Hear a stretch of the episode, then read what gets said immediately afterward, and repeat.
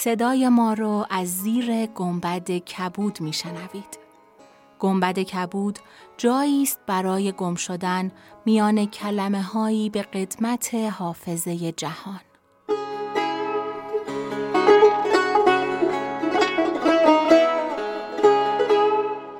سلام من شقایق جهرومی و دوستانم شما را به زیافت نور و کلمه دعوت می‌کنیم. به قسمت 116 همه گنبد کبود گوش می‌کنید.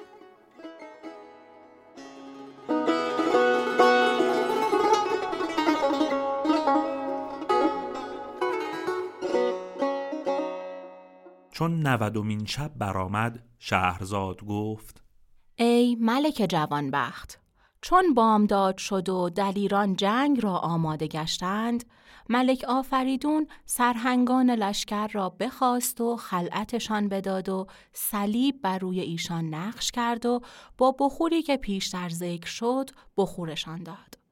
پس از آن لقا ابن شملوت را که شمشیر مسیحش می گفتند پیش خوانده به همان فضل بخورش داد و این لقا بس دلیر بود و در بلاد روم چون او مرد در بزرگی جسه و تیراندازی و نیزه گذاری نبود و منظری داشت قبیح و آرزش چون آرز خر و شکلش چون شکل بوزینه بود. پس لقا پای ملک را بوسید و در پیش او بایستاد. ملک گفت همی خواهم که با شرکان مبارزت کنی و شر او را از ما بازگردانی گمان ملک این بود که انقریب به شرکان دست خواهد یافت. آنگاه لوقا از پیش ملک بازگشت و بر اسبی اشقر سوار شد و با تابعان خود روی به میدان نهاد و منادی در میان ایشان ندا همی داد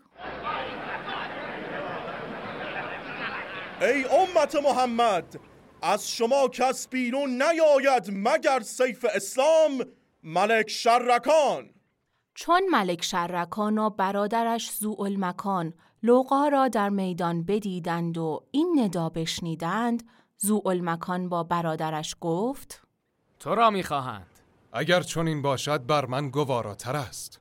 پس شرکان مانند شیر خشمگین به مبارزت بیرون رفت و اسب به سوی لوقا براند تا اینکه نزدیک شد. نیزه در دستش چون افعی لرزان و پیچان بود و این شعر همی خواند. روزی که سمند عزم من پویه کند دشمن ز نهیب تیغ من مویه کند اینجا به پیام و نامه برنایت کار شمشیر درویه کار یک رویه کند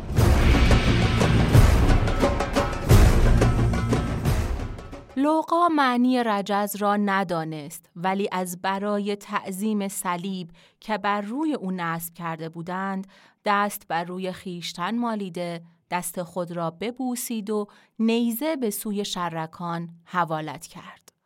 شرکان حمله او را رد نمود. پس از آن زوبین گرفته به سوی شرکان بینداخت. چون شهاب ساقب برفت.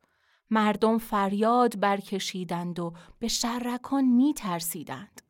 چون زوبین به شرکان نزدیک شد، شرکان آن را به هوا اندر برو بود. مردم از آن جلادت به حیرت درماندند. پس شرکان آن زوبین را با همان دست که رو بوده بود چنان به احتزاز آورد که نزدیک شد دو نیمه شود. بر هوا بیانداخت بدانسان که از دیده قایب شد. با دست دیگر زوبین را بگرفت و به سوی لوقا بیانداخت. لوقا نیست خواست آن را چنان که شرکان رو بوده بود برو باید. شرکان به شتاب هرچه تمامتر زوبین دیگر به دو بیانداخت و به میان صلیب که بر روی لوقا نقش کرده بودند برآمد و در حال جان به مالک دوزخ سپرد. چون کفار دیدند که لوقا ابن شملوت کشته شده روی خود را تپانچه زدند و استقاسه به راهبان دیرها بردند.